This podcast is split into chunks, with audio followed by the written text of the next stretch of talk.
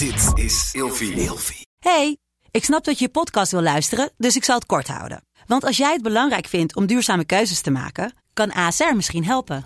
Nou hoor ik je denken, hoe dan? Nou, bijvoorbeeld bij het duurzaam herstellen van schade. Of de premies die we beleggen volgens ons duurzaam beleggingsbeleid. Dat bepaalt waar we wel en juist niet in investeren. Wil je meer weten over welke duurzame keuzes ASR maakt? Ga dan naar asr.nl slash duurzame keuzes. ASR doet het. Zo, dan kan je nu lekker naar je podcast luisteren. Vroeger. Meneer de Munnik, we bespreken deze week het onderwerp drugs. En in deze aflevering hebben we altijd een verhaal in de categorie luchtig feitje. We gaan het dus hebben over het ontstaan van drugs. Dus hoe ziet de geschiedenis van drugs eruit?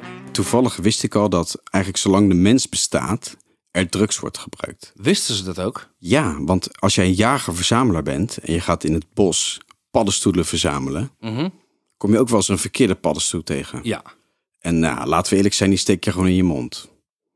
dat deden ze misschien vroeger wel. Ja, deze vroeg wel. Maar ga je wel eens naar het bos? Met je- Nee. met- Ja, met kinderen wel, ja. Verzamelen. Ik stop niks en, in mijn mond. En eh, inktzwammen en eh vliegenzwammen. Maar wanneer is het ontstaan? Ehm, wat ik weet, is dat het zeg maar rond 4000 voor Christus al algemeen maatschappelijk geaccepteerd was om drugs te gebruiken. Maar eigenlijk zolang de mens bestaat, heb je planten, paddenstoelen, stoffen in de natuur die jou een, een zetje kunnen geven, een bepaalde richting op. Ja.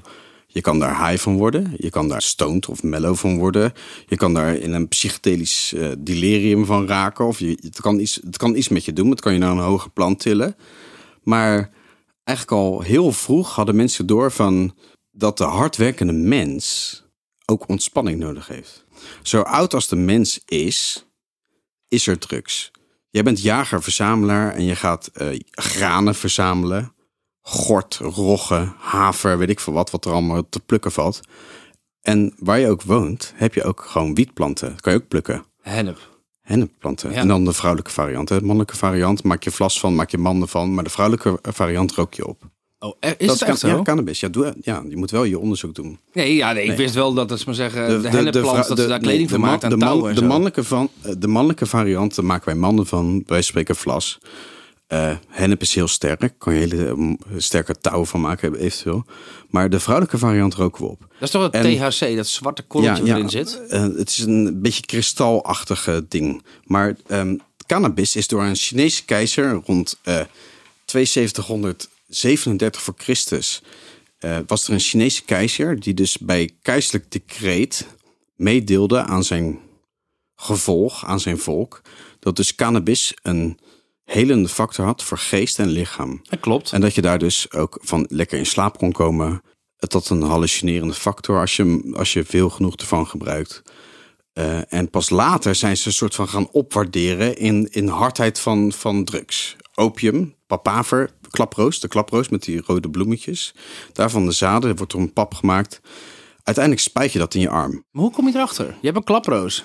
Je, je komt er dus achter door dus als jager en verzamelaar of als weet ik veel oude eh, herder. Hè, herders die zijn erachter gekomen dat schapen kat aten. Kat zijn eh, lange bladeren, wat ze in Afrika allemaal eten om, om heel high te worden. Oké.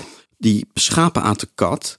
En die herders kwamen erachter dat die schapen veel te actief waren. Die ik hadden, denk, hoe kan dat? die hadden het allemaal niet meer onder controle. Ah. Dus die herders dachten, wij gaan ook even uit die struik een beetje snoepen. En zo werden zij dus ook gewoon helemaal aan als motherfucker eigenlijk. En zo is dus het kateten ontstaan. En uiteindelijk wat er dus gebeurt, is dus dat er alle, allerlei drugs wordt uitgevonden, wordt gecategoriseerd. Ze komen erachter hoe je het moet verwerken. Moet je het roken? Moet je er thee van trekken? Eh, moet je het tot een papje maken?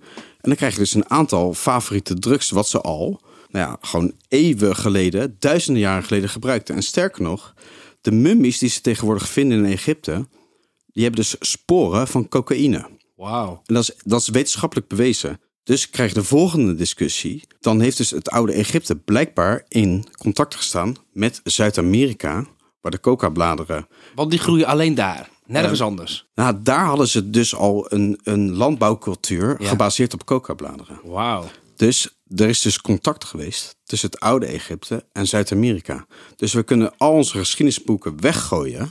En er is dus iets gebeurd in de tijd wat wij niet weten, zodat die mummies nu vol met kooksporen zitten. Tot morgen. Vroeger.